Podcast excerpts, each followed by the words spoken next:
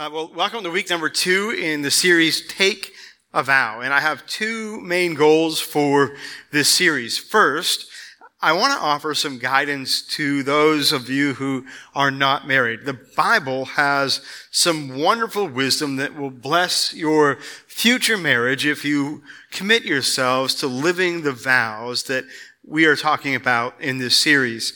And second, I want to highlight some of these principles for those of us who are married because our love for our spouse is to be the closest reflection of God's love on this earth. A godly marriage where these vows are visible really does show people Jesus. And by the way, we will feel the most fulfilled in our marriages where the love of God and these vows are present. Uh, I think all of us can think of a couple who modeled the true meaning of godly love and what a marriage under the guidance of the Holy Spirit really looks like. Maybe it was your grandparents or your parents. Maybe it's the memory of your husband or your wife. I believe the next generation really needs to know the love of God and see the love of God in our marriages. Let me start with kind of a, a light-hearted question this morning. How many of you did something crazy, foolish, or risky to display your love for someone when you were dating? Okay, I see, I see a lot of hands going up. Some of you just aren't risk takers. That's okay. Uh, when Lisa and I were dating, we, we actually dated in high school. I remember one evening after school, like I just had to see her, but it was snowing like crazy outside in Erie. Uh, I don't know why my parents let me go. Uh, I don't think I would let one of my kids uh, drive in that kind of a snowstorm. There was like four to six inches of snow on Interstate 90, and Lisa and I lived 30 minutes apart. Uh, it was dark. I could hardly see. Uh, at times, I was following the plow trucks in front of me. Uh, at times, I was following the tail lights of cars in front of me. I was driving with my lights off and just my parking lights on because it was snowing so hard that the reflection off the falling snow was blinding. If you've driven in a lot of snow, you know exactly what I'm talking about. We lived 30 minutes apart. It took me an hour and a half to get to her house that night. I was there for like 20 minutes. I got a kiss. And I drove an hour and a half home. and it was totally, totally worth it. Uh, it. You know what I'm talking about. When you're in love, you do all kinds of crazy things. Do you remember calling each other? On a landline when you were chained to a phone by cord. Uh, yes, kids, phones and cords were a thing. Uh, but we would talk for hours to one another. Uh, without a screen to distract us, there was nothing else to do. Uh, tethered to a phone that was anchored to a wall with a 10 foot cord. Do you remember buying each other gifts for like your seven month anniversary? We pursue what we don't have and desire. What did you do? Spend all your money on a concert because it was your significant other's favorite band? Wait in silence on the phone for the other person to hang up? You hang up. No, you hang up. We wine, we dine, we spend all kinds of time. It's what we do when we're in love. You pursue what you don't have and what you desire. Somewhere along the way, life gets complicated, doesn't it? And our focus shifts. And we're tempted to stop pursuing with one another with the same devotion. I know relationships change and mature, but we need to guard against taking each other for granted. We have to commit to pursuing one another, or one day you will wake up and you will think, where did the intimacy go? Where did the romance go? Life naturally pulls us in so many directions kids, sports, jobs, activity, people. But think about it this way Can you neglect or not pay attention to any other area in your life and have it improve? The answer is no. If you, if you neglect your body, uh, it will not improve. Uh, round is a shape, uh, but that's not the kind of shape we want to be in. Uh, if you neglect your budget and your finances uh, and your financial goals, your financial situation will not improve. Uh, if you don't spend time with Jesus, your relationship with Him won't grow. When relationships start to slide, many people are tempted to start a new one. And, and I love what my friend Mark Dolak always said to me. He said, if the grass looks greener on the other side, water yours. And that's kind of what I want to talk about this morning. Last week, we looked at keeping a vow of keeping God as our first priority and our spouse as our second. Today, I want to take a vow of always pursuing our spouse. Last week I referenced Genesis 2:24. I want to read that this morning. That is why a man leaves his father and mother and is united to his wife, and they become one flesh. Up until the time we get married, we are called to honor God first and our mother and our sec- father second. They are our second priority as kids. We're to honor them, receive love from them. Besides God, they are the second priority. God is always first. But when you get married, your priorities change. Or at least they should. Some parents have trouble letting go. And some children have trouble understanding that their spouse is now second and mom and dad don't take that spot anymore. But that's a whole different message. The word united. The man leaves his father and mother and is united to his wife. That word united means to cling or adhere. It, it can also mean to catch by pursuit. Or a third definition, to passionately pursue with affection and devotion. Hebrew is a, a, fascinating language. It's more complex than English. Oftentimes words have like stories attached, multiple meanings, multiple angles, textures, almost like a portrait. One of the stories in scripture that illustrates this pursuit, this clinging and affection, is the story of Jacob and his love for Rachel. Do you remember the story? Jacob offered to work for his relative Laban for seven years to marry Rachel. Now, Laban said, What do you want for your wages? So uh, Jacob could have chosen to, got, to get paid. But Jacob was in love. Some of you would think that might be a crazy choice. Uh, but let's look at what scripture says about Jacob's perspective on all of this. Genesis 29, 20. So Jacob served seven years to get Rachel, but they seemed like only a few days to him because of his love for her. That's crazy and romantic. But he pursued her for seven years for the opportunity to take her hand in marriage. But if you remember, Laban sort of played a trick on Jacob. There was an older sister, and her name was Leah. And the Bible says this about these two sisters in Genesis 20. Now Laban had two daughters. The name of the older was Leah, and the name of the younger was Rachel. Leah had weak eyes, but Rachel had a lovely figure and was beautiful. So Rachel was like drop dead gorgeous. And Leah, she was a nice person. After Jacob worked seven years, that just seemed like a few days, for Rachel, Laban brings Leah to Jacob instead of Rachel on their wedding night.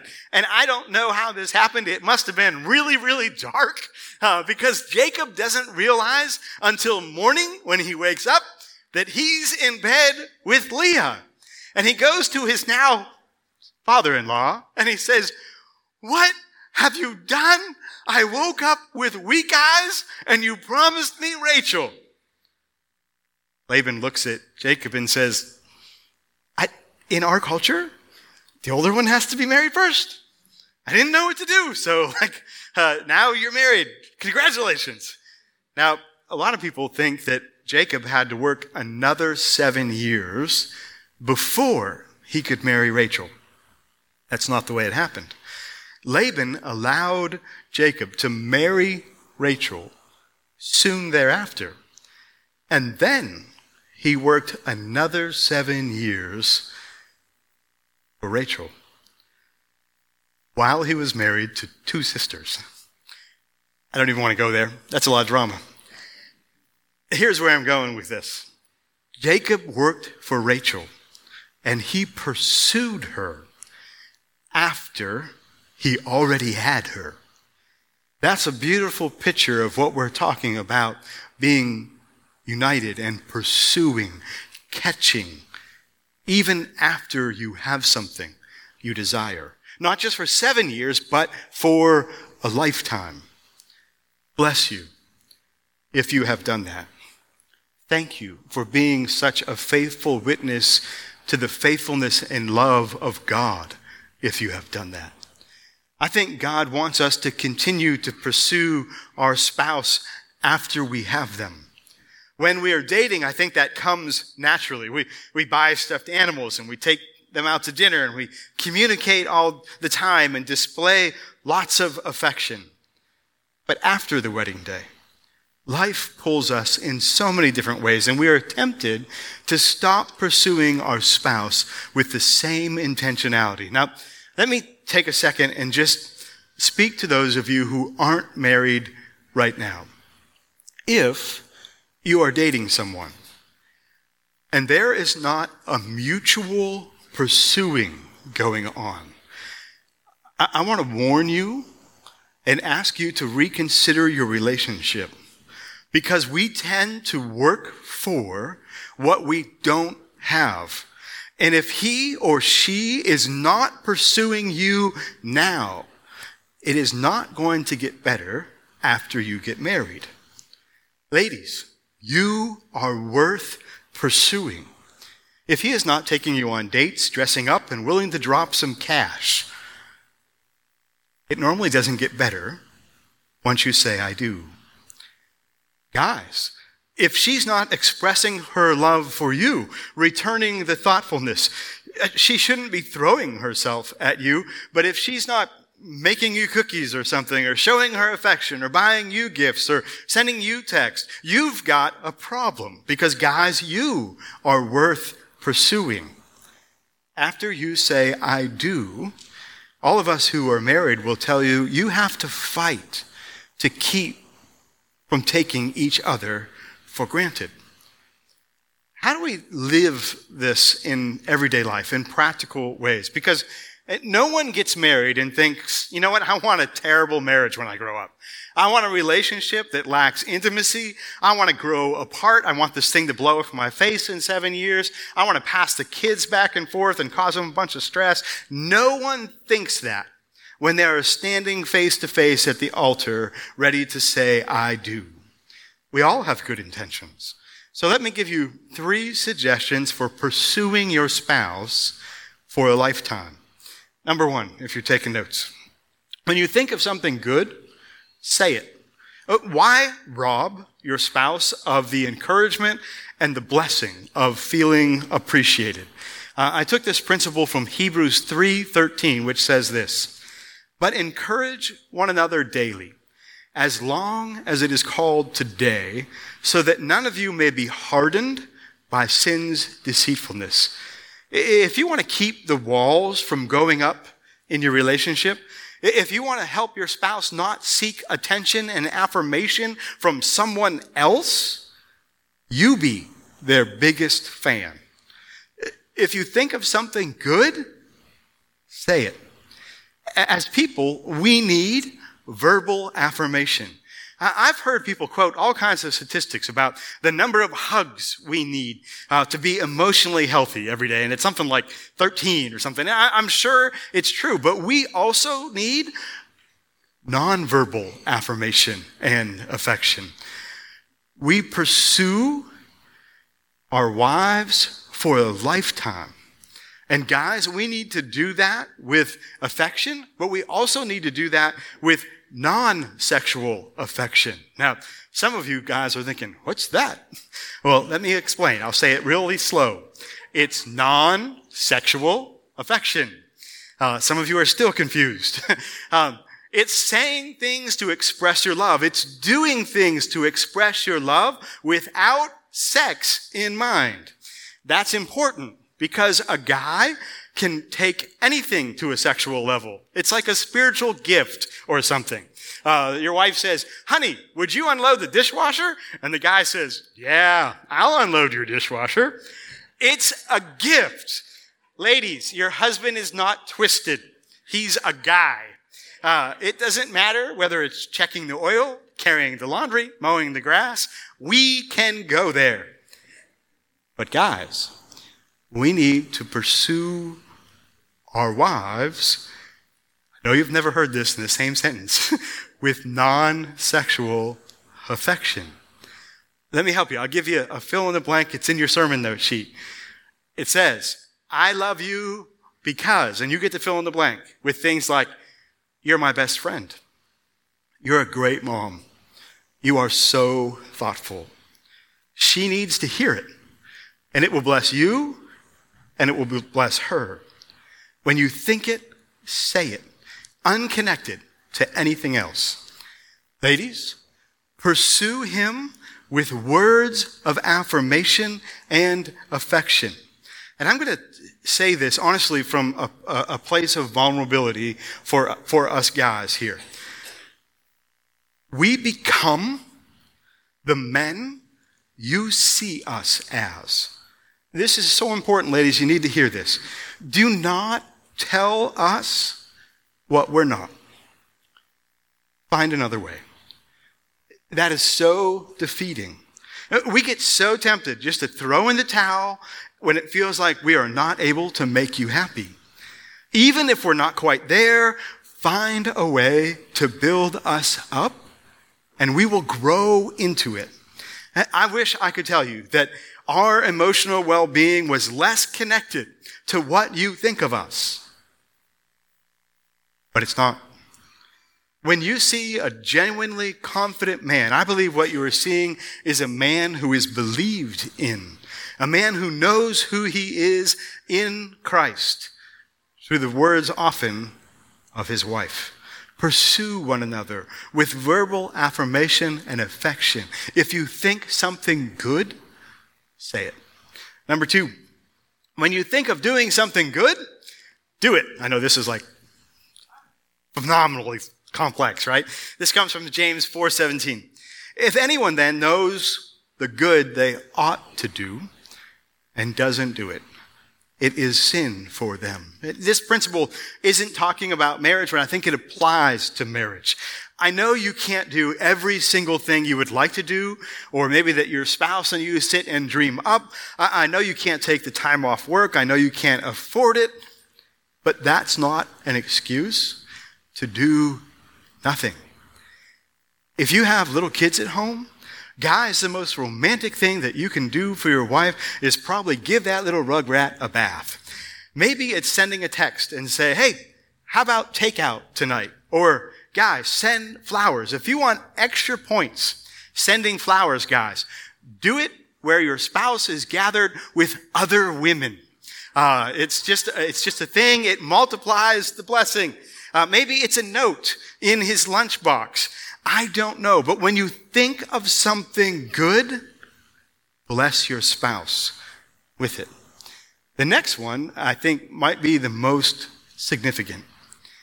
If you want things to be different, you model it. It is so easy to be critical and to point the finger at another person. I'll say it again don't gripe about what your spouse is not.